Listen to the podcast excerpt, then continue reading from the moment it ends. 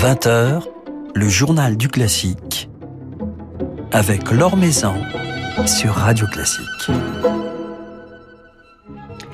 Bonsoir à tous. Nous ferons connaissance ce soir avec Stéphanie Childress, jeune chef franco-britannique révélée il y a trois ans dans le cadre de la première édition du concours La Maestra. Alors elle faisait ses débuts la semaine dernière à la tête de l'Orchestre national d'Île-de-France, un concert capté par les micros de Radio Classique que nous diffuserons ce dimanche à 21h. Et ce soir, Stéphanie Childress sera justement à notre micro pour nous raconter son parcours. Emmanuel Giuliani du quotidien La Croix nous rejoindra ensuite, euh, comme tous les jeudis, pour une petite escapade hors de nos frontières et cette semaine, avec elle, nous irons à Boston. Avant cela, notre petit tour d'horizon de l'actualité musicale invité d'honneur du bal de l'Opéra de Vienne qui se déroule ce soir, Jane Fonda a interpellé la prestigieuse institution lyrique, l'exhortant à couper ses liens avec l'industrie pétrolière qu'elle qualifie de criminelle. L'Opéra de Vienne bénéficiant en effet du soutien de la compagnie d'hydrocarbures autrichienne OMV. L'actrice américaine a ainsi accusé euh, ces industries exploitant les énergies fossiles de vouloir redorer leur image en versant de l'argent aux musées et aux opéras, une prise de position qui intervient alors que la pression s'accroît sur les institutions culturelles liées à ces entreprises. Philippe Gau vous en dit plus dans son article publié sur le site de Radio Classique. Ancien membre du quatuor Harrod, le violoncelliste Sami Rachid s'était reconverti dans la direction d'orchestre il y a seulement deux ans et visiblement avec succès puisque Andris Nelsons, le directeur musical du Boston Symphony Orchestra, vient de le nommer chef assistant de cette prestigieuse phalange américaine. Sami Rachid prendra ses fonctions en octobre prochain et il fera également l'année prochaine ses débuts à Tanglewood. Aziz Shorakimov, le directeur musical de l'Orchestre Philharmonique de Strasbourg, fait ses débuts ce mois-ci à l'Opéra National de Paris. Il sera du 18 février, donc dès samedi jusqu'au 10 mars, dans la fosse de l'Opéra Bastille pour la reprise d'une fameuse production de Lucia di Lammermoor de Donizetti, dans la mise en scène d'Andrei Serban, avec, dans le rôle titre, la soprano américaine Brenda Rae, rompue au rôle de colorature, celui de Lucia, comme celui de La Reine de la Nuit. Elle enchaînera au début du mois d'avril avec euh, la production d'Hamlet d'Ambroise Thomas, toujours à Bastille, où elle chantera Ophélie. Et à ses côtés, dans Lucia, Mattia Olivieri, qui lui fera ses débuts à l'Opéra de Paris dans le rôle d'Enrico Ashton. Petit coup de projecteur sur l'une des belles sorties discographiques de la semaine, le premier disque du pianiste Ismaël Marguin pour le label Naïve, un album mettant en regard Chopin et Forêt à travers le genre de l'impromptu. Il me semble que pour l'interprète d'aujourd'hui, l'enjeu est de trouver, chez Chopin comme chez Forêt, l'équilibre entre l'impromptu, l'improvisé et le spontané, et le raffinement d'une écriture extrêmement travaillée, nous dit Ismaël Marguin, qui est lui aussi, comme l'était Chopin et Forêt, un grand improvisateur, à même donc de saisir l'esprit de liberté qui souffle sur ses pages.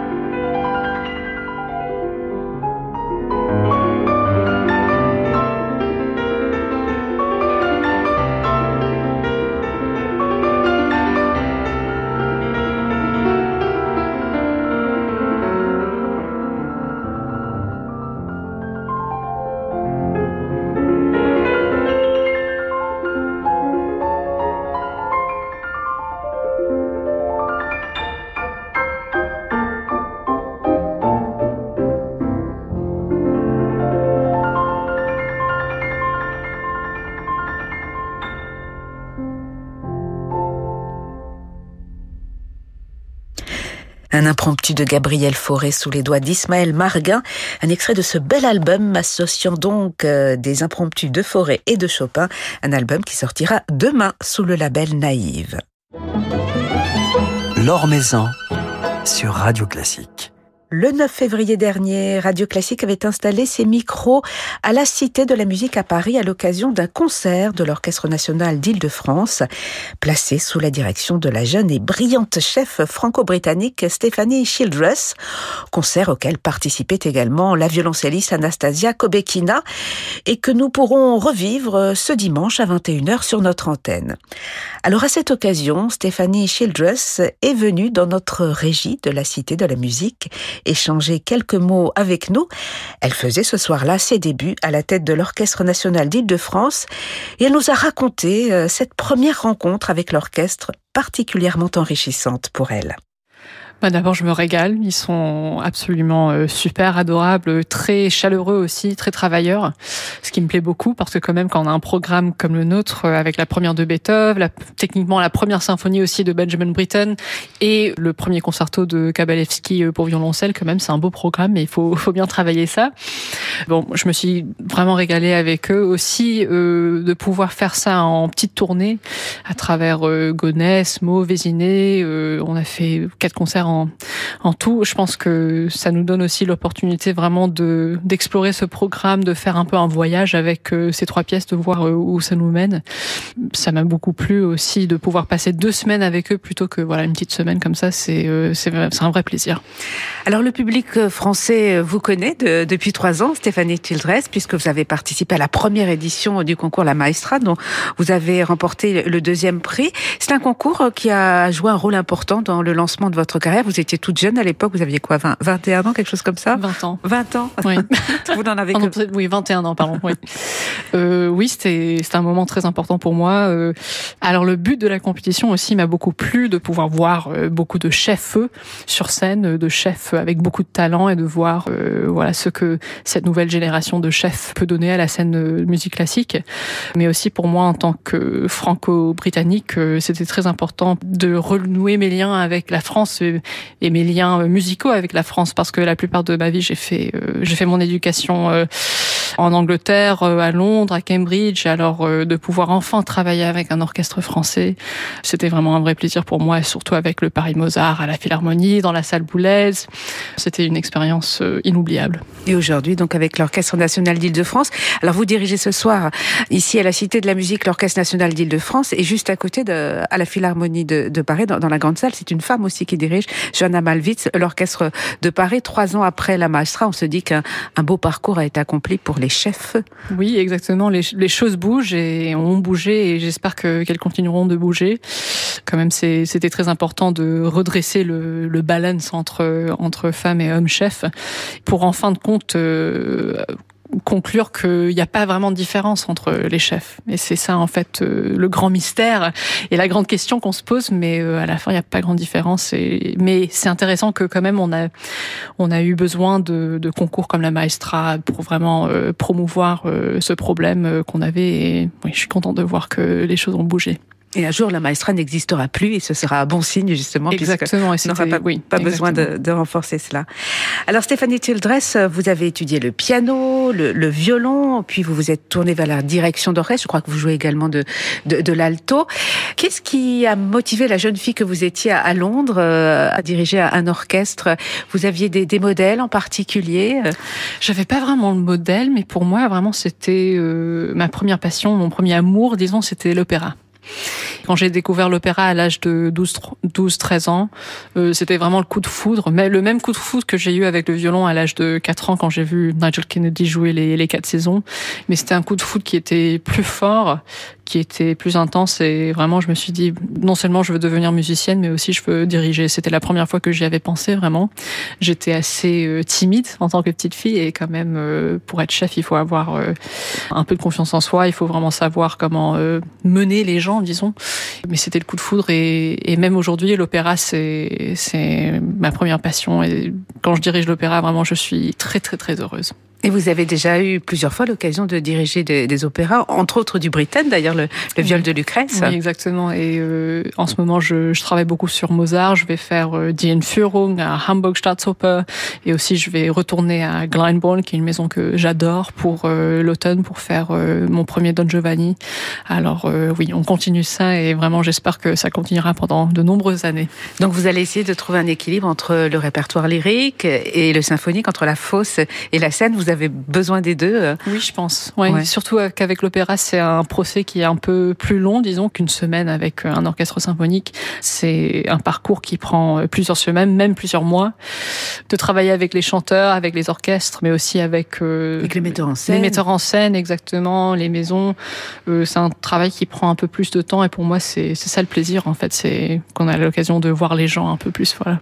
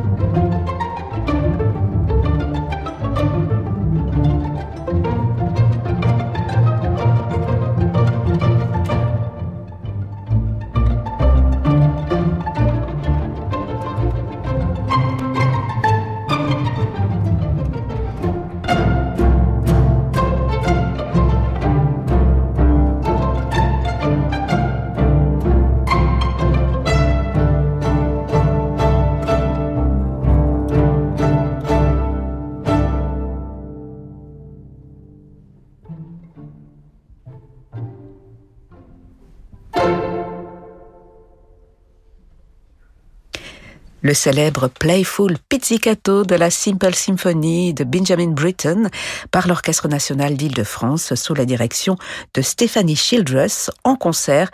C'était le 9 février dernier à la Cité de la Musique à Paris. Stephanie Childress, qui a seulement 24 ans, a entamé une carrière s'annonçant particulièrement prometteuse. Elle nous en dit plus ce soir sur les orchestres avec lesquels elle a déjà tissé des liens.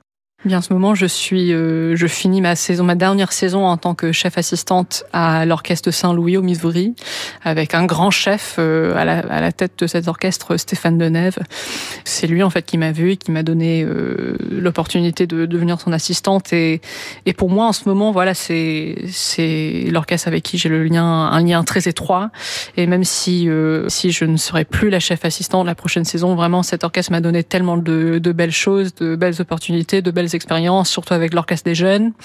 Ça m'a aussi donné l'opportunité de, travailler en Amérique, ce qui est quelque chose euh, que je pense que pour tous les chefs, il y a un grand intérêt de, voir ce qu'ils font euh, à Los Angeles, à Chicago, tout ça, mais vraiment aussi avec des orchestres comme Seattle, Cincinnati. Alors d'avoir pu avoir cette opportunité d'avoir des portes euh, un peu ouvertes comme ça, ça c'était un, vrai plaisir. Mais oui, à Londres, il y a la compagnie Glyndebourne, mais aussi j'ai eu l'occasion de, faire un assistanat avec Simon Rattle et ensuite de diriger le London Symphony Orchestra. J'ai remplacé Susanna Malky pendant la pandémie.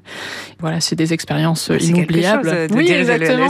oui, non, mais ça, ça me fait, ça me fait sourire juste euh, d'y penser. Mais euh, à la fin, euh, on verra ce que ce qui se passe dans le futur. Je ne sais pas où ma carrière va me mener, mais j'espère revisiter tous ces orchestres. Non, vous le souhaite en tout cas. Et Simon Rattle est, l'un de vos mentors, en tout cas l'un de vos modèles, on, peut le dire. Oui, exactement. Et qu'en est-il de, la situation en, en Angleterre, la situation, la vie musicale anglaise qui semble bien fragilisée en ce moment Comment la percevez-vous, Stéphanie Childress, avec le, avec la crise, avec la guerre, avec le Brexit, tout, tout cela qui s'ajoute? Honnêtement, c'est très douloureux pour moi, surtout euh, en tant que londonienne. Vraiment, je suis née à Londres, j'ai grandi à Londres, je connais tous ces orchestres euh, très bien et toutes ces organisations aussi. C'est très douloureux pour moi. Je pense que un jour, j'aimerais bien retourner en Angleterre pour voir, euh, essayer de bouger les choses, bouger les choses avec le gouvernement, surtout mmh. pour montrer que les arts et surtout la musique sont toujours très importants dans la société, surtout voilà pendant des temps de crise comme nous passons en ce moment. Et voilà, j'espère le meilleur pour le futur, mais on verra. Et puis vous tissez des liens de plus en plus avec le public français et avec euh, les orchestres français. On vous retrouvera au printemps, je crois, à la tête d'une autre belle phalange française. Oui, l'orchestre de Montpellier, que c'est un orchestre aussi que j'adore. Euh, on s'est déjà rencontré une première fois en septembre 21. Et euh, j'y retourne pour faire un programme qui est très proche de mon cœur, les Enigmas variations de Algan et aussi une, une œuvre de Camille Pépin et aussi le, le Britain euh, Simple Symphony. Voilà, j'espère que aussi ce, ce, lien deviendra de plus en plus fort parce que vraiment j'adore cet orchestre et aussi euh, j'ai grandi dans le sud de la France. On avait une maison de campagne euh, près de Toulouse, alors de pouvoir passer un peu de temps là-bas, c'est ouais, ça serait très chouette. Voilà, et puis de diriger entre autres de la musique anglaise, comme ici avec l'Orchestre national d'Île-de-France. Mhm. Euh, la musique anglaise euh, coule dans vos veines. C'est important en tant que franco-britannique euh, de, de, la défendre pour vous. Oui, c'est très important. Je pense aussi que on a de très bons compositeurs contemporains que j'aimerais soutenir. En tant que chef, je pense que c'est très important de défendre le répertoire qui nous tient à cœur. Alors j'espère faire ça. Voilà, donc parmi les contemporains, il y a une française, Camille Pépin, et, et peut-être des Anglais. Oui, il y a aussi Helen Grimes une compositrice euh, écossaise-anglaise euh, avec qui j'ai pu collaborer pour euh, une pièce avec l'Orchestre de Paris en mars 22 et d'autres. On suivra cela avec beaucoup d'attention. Merci beaucoup Stéphanie Childress. On se réjouit de vous retrouver à la tête, de vous entendre pour la première fois à la tête de l'Orchestre national d'Île-de-France, prochainement à Montpellier. Et ensuite, est-ce qu'il y a des débuts importants, des, des, perspectives qui vous font rêver pour les mois à venir avec de grandes phalanges? Européennes, internationales Peut-être, on verra. Je pense que d'abord j'ai un début avec le Berlin Concert House en mai qui sera... Euh... C'est pas mal. Oui, j'ai hâte. Vraiment, j'ai hâte. Et oui, j'ai hâte de voir où ce parcours euh, me mènera. Je pense que c'est une carrière qui est quand même assez spéciale. On ne sait jamais où on va, euh, où on va être dans les, dans les prochaines années. Et je pense que c'est ça le mystère de devenir chef. Euh, voilà, j'ai hâte. Voilà, et vous savourez les, les moments présents. Merci beaucoup. Merci.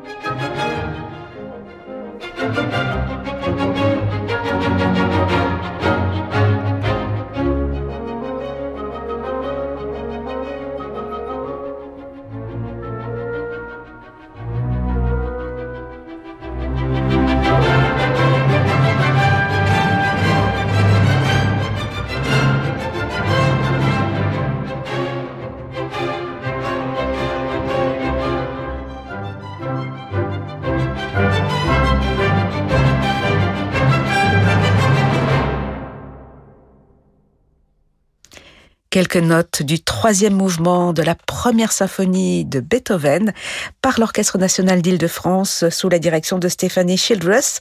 Un petit aperçu de ce qui vous attend dimanche sur notre antenne à 21h.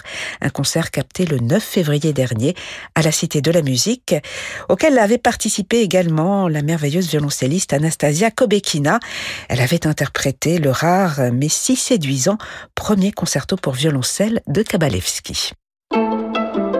Le coup de cœur de la Croix avec Emmanuel Giuliani.